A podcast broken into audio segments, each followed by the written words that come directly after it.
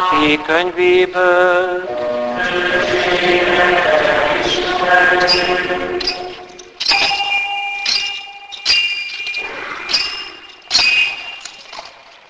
Amikor Heródes király idejében Jézus megszületett a júdeai Betlehemben, íme napkeletől bölcsek jöttek Jeruzsálembe és tudakolták, hol van a zsidók újszülött királya. Láttuk csillagát napkeleten, és eljöttünk, hogy hódoljunk előtte. Meghallotta ezt Herodes király, és megrémült, és vele egész Jeruzsálem. Összehívatta a főpapokat és a nép írástudóit, és megkérdezte tőlük, hol kell születnie a messiásnak. Azok így válaszoltak. A júdeai Betlehemben, mert ezt írja a próféta. Te Betlehem Júda földje bizony nem vagy a legkisebb Júda nemzetségei között, mert belőled jő ki a fejedelem, aki pásztora lesz népemnek, Izraelnek. Erre Herodes titokban magához hívatta a bölcseket, és pontosan megtudakolta tőlük a csillag megjelenésének idejét. Aztán ezzel küldte őket Betlehembe. Menjetek, tudakozódjatok szorgalmasan a gyermek felől, és ha megtaláljátok, jelentsétek nekem. Én is elmegyek, hogy hódoljak előtte. Ők pedig miután meghallgatták a királyt, elindultak. És lám a csillag, amelyet napkeleten láttak, előttük járt, míg meg nem állapodott a ház felett, ahol a gyermek volt. A csillagot meglátva nagyon megörültek. Bementek a házba, és ott találták a gyermeket anyjával, Máriával. Földre borulva hódoltak előtte, majd megnyitották kincses zsákjaikat, és ajándékokat adtak neki, aranyat, tömjént és mirhát. Mivel álmukban utasítást kaptak, hogy ne menjenek vissza Herodeshez, másúton tértek vissza országukba. Ez az evangélium ki.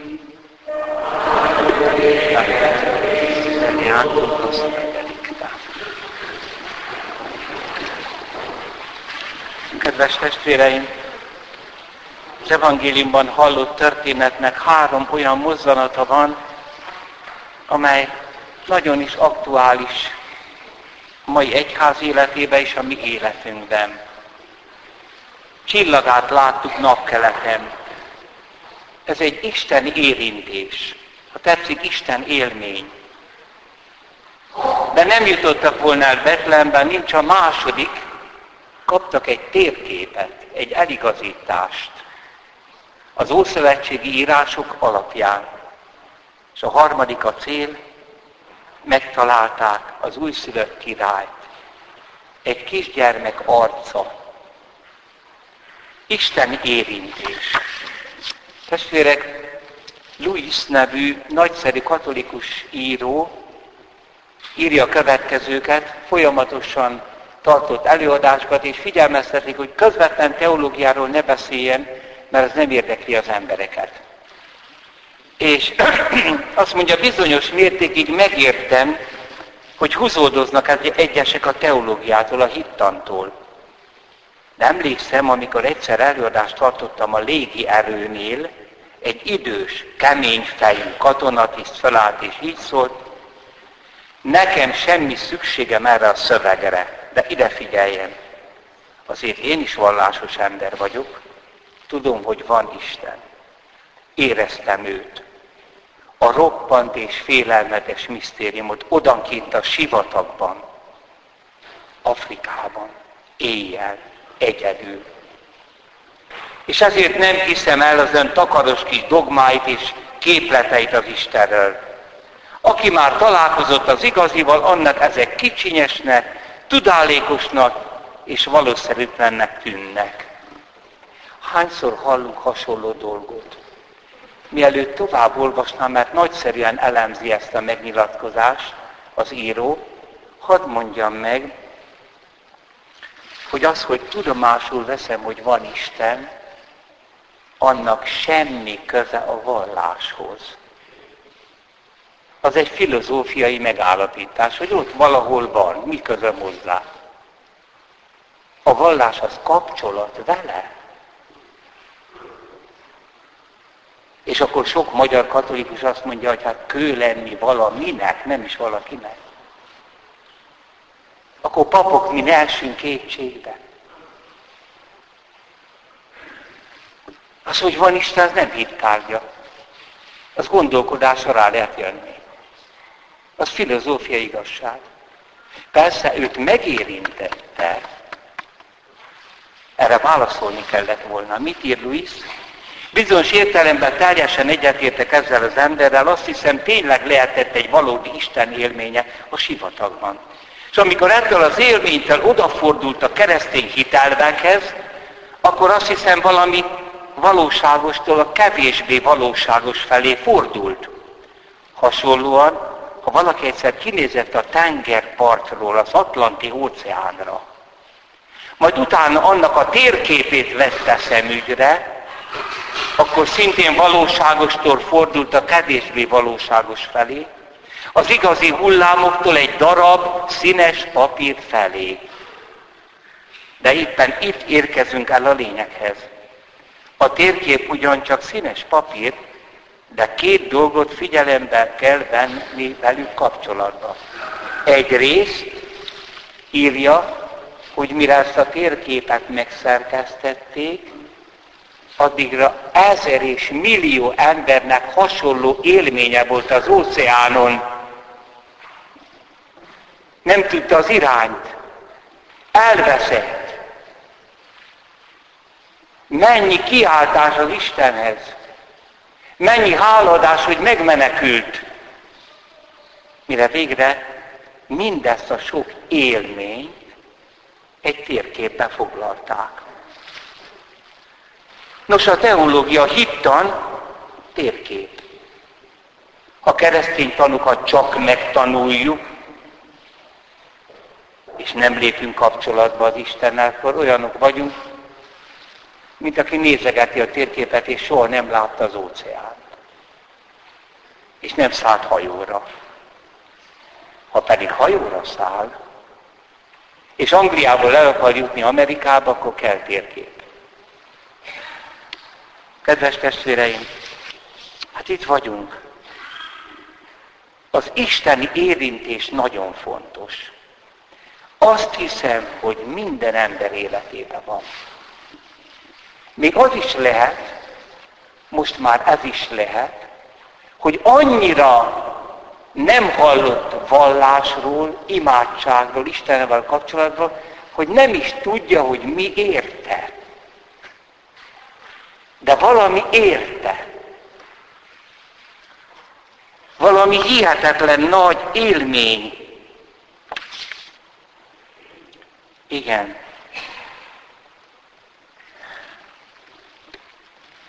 És a másik ennek az Isten élménynek semmi folytatása nem volt.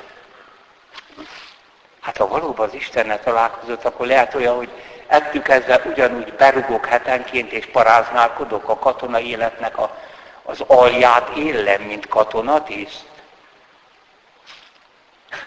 Hol a folytatás? Hány ember van így?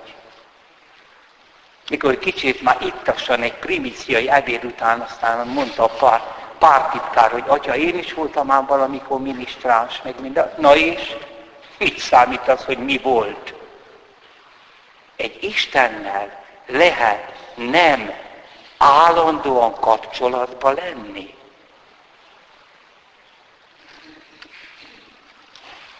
Aztán tulajdonképpen azért van vonzó egy ilyenfajta vallás, mert azt mondja, hogy ő is vallásos, mert megérezte az Isten.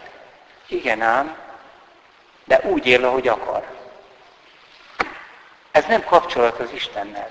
Ha én kapcsolatba lépek egy emberrel, szeretett kapcsolatba, például gondoljatok a házasságotokra, akkor nem élhetek úgy, ahogy akarok, hála Istennek akkor ez a kapcsolat meghatároz mindent. És az Istennel való kapcsolatba kell integrálni az életemet. Nem pedig úgy, hogy volt valamikor, aj, de különös az a nagy Isten élményem, de hát azt úgy beteszem a többi élmény közé. A teológia hittan gyakorlati tudomány. És itt van nagyon sok híres teológusnak is bukása. Nagy előadások, értelmi tűzijáték, könyveket ír, de már nem imádkozik. Nem borul az oltári szentség elé. Nem tölt órákat, mint pap vagy teológiai tanár, csöndbe. Vége lesz. Vége lesz. A térképet magyarázza.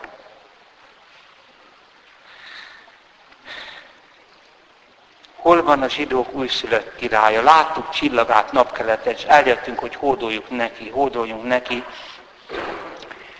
A számok könyvében egy Bileám nevű pogány jósról, csillagjósról van szó. Ezeket az új babiloniai birodalomban még Jézus korában is találunk ilyeneket, ezek is közülük lehettek. Ezek tudósok is voltak, ugyanakkor valamiképpen egy vallás, egy világvallásba foglalt tan kutatták az eget. És ezt a Bileámot Izrael ellenséges királya akarja rávenni arra, hogy te egy ilyen csillagjós vagy, átkozd meg ezt az Izrael népét. És nem tudja megátkozni, nem megáldja. Ezt mondja. Látom őt, de nem most. Látom, de nem közelről. Csillag támad Jákobból, királyi pálca kér fel Izraelből. Természetesen a csillag ez maga az a király. És testvérek, Svetonius, Tacitus is említi, hogy a Jézus korában elterjedt az a nézet, hogy most megszületik egy király Izraelben, aki békét fog hozni. Lehet, hogy maguk a profétai jövendeléseknek is volt egy pogány visszhangja. Egészen biztos. Természetesen ezek a pogány csillagjósok kérdéses alakok voltak. Ez a három nem. Háromról tudunk, mert hármas ajándékot adtak, de lehet, hogy többen voltak. Elindultak, mert elindultak, hogy utána néznek. De az apostolok cselekedetében van egy Bár Jézus nevű ember, akit pár sátán fiának nevez, az is ilyen csillagjós. Mert az haszont hozott belőle. Az egy körbeforgó pogány vallást és államot működtetnek. Tehát a pogányvallásban van egy nagy lehetőség, ha kutat tovább, és van egy rettenetes veszély, hogy bezárul. Ezek elindultak. Saturnus bolygó a zsidóságot jelentette az ókorban. És a Jupiter-Saturnus együttállásából erre következtettek. Ilyen volt Jézus előtt hat évvel. Dionysius Exigus rosszul számolta ki a Jézus születését, a mirunk Jézus időszámítás előtt körülbelül hatba született. De mindez mellékes. Most nem erről van egészen szó. Ezek kaptak egy jelet. És a jel után elindultak. Kimozdultak. Ez a nagy dolog. Hogy utána nézünk. Testvérek, ez hiányzik ma nyugati kultúrából. Ez az elgondolkodás. Minden ünnep lényege. A vasárnapot tessék úgy beállítani két-három óra csend délután, vagy este, vagy éjjel. Mert el fogunk veszni, annyira mérgezett a világ. És amire rádöbbentem, amit megéreztem Isten jelenlétében, annak utána nézek, hol? A térképen, az írásokban, ha Izraelbe vezeti az Isten élmény a, csill, a csillaga a mágusokat, akkor itt a könyvhöz vezeti. Márai Sándor naplójába írja, a legerősebb kép, amelyet keletről hoz magával az európai utas, az imádkozó ember. Ami kelet és nyugat értékeit ketté választja, az az imádkozó ember hadd jegyezzem meg Máraival szemben, azért nem mindig volt így. Akármilyen vallásot a férfi azt nem szégyelli, hogy ő imádkozik. Miért kell ezt szégyelleni? Leborul a többi előtt is. Az imádkozó ember. Azért ma nyugaton változott valami, Máriai ezt írja, a nyugati ember jelképe ma a rohanó ember. Gondoljunk csak a, a filmekre, ugye nincs televíziónk, én nem nézek televíziót, de hazamegyek nyáron, és a kis unokaöcséim néznek egy, rajzfilmet, nem értem meg. Na, így mozognak, mint a bolondok. Nem tudom, hogy ki melyik. És mindig azt írod, hogy ebben rohanó világ. Hát miért rohansz? Tessék leállni. Azt mondja már, hogy a nyugati ember jelképe a rohanó ember, valamikor a könyvet tartó ember volt. Csak Mária, Márai elfelejti megjegyezni, hogy a Bibliát tartó ember. Mert a Biblia tanulmányozásában születtek meg a kezdetkori egyetemek, az egyéb könyvek. És a Bibliát tartó középkor imádkozva tartotta a Bibliát. Mindezt a második világháború előtt írja. Igen, a zsidó és keresztény első ezer évben az imádkozva a Bibliát kezében tartó ember volt a nyugati ember. Keleti nem tartott könyvet, nem kaptak kinyilatkoztatást. De érzést igen. Hatalmas vallásalapítóik, mint egy pogány szentjeik leborulást tanítottak elnémulást a nagy titok előtt. Igen, az eligazított térkép. Heródes, a gyermekgyilkos, Krisztus gyilkos, a főpapokhoz és írástudókhoz fordul. És azok akarutokon kívül kiszolgálják Heródes gyilkosságát, megmondják, hogy Betlehembe születik. Ugyanakkor eligazítják a bölcseket is. Ők maguk viszont nem mennek el. Ha mi papok nem indulunk Betlehem felé, naponta nem adorálunk, nincs időnk elmékedni. Hagyjátok mert a szociológiai papságot. Alapít valamit, futkos, minden. Ne ezt tegyük. Imádkozzunk. Ma erre van szükség Európának, és a keresztény népnek is, ha mi nem indulunk Betlen felé. Csak a térképet mutogatjuk és magyarázzuk, hirdetjük, de nem éljük, akkor nagyon nagy baj van. Erre mondta Jézus a korabeli farizeusokról, írástudokról. Az írástudok és a farizeusok Mózes tanítószékébe ülnek. Tartsátok és tegyétek meg tehát mindazt, amit mondanak, de tetteiket ne kövessétek, mert mondják ugyan, de nem teszik. Ezután is vezette őket a csillag, de a térkép szerint. Érdekes ez a második csillag, ez nem azonos az elsővel. Mert hogyan állhat meg egy csillag a ház fölött? Hát hol van a csillag? Ez a kettő azonossága. Ők meg voltak győződve, hogy az az Isten élmény, az a földcsillanó világosság, ami bennük van, az ezen az úton célhez, célhoz ér, és megtalálták a gyermeket anyjával, Máriával leborulva, hordoltak előtte a házban. Ez az egyház. Máriával. Az Istennek tehát arca van. Az a hatalmas, megrendítő Isten élmény.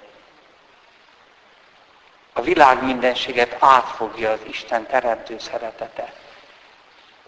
Most egy szelít kisgyermek arcában összpontosul. Ha kereszténységet meg kellene határoznom, mi a lényege? Egy szerető arc. Jézus arca. Aki az Isten fiának az arca. Isten arca. Ezért elítélte a kereszténység az ikonoklaszta mozgalmat, meg összetörték az ikonokat, nem. A kisgyerek is csak rajzolja le Jézust, úgy, ahogy tudja. Arca lett az Istennek. Testvérek, ez a legnagyobb baj, hogy sokszor egy arc nélküli kereszténység van.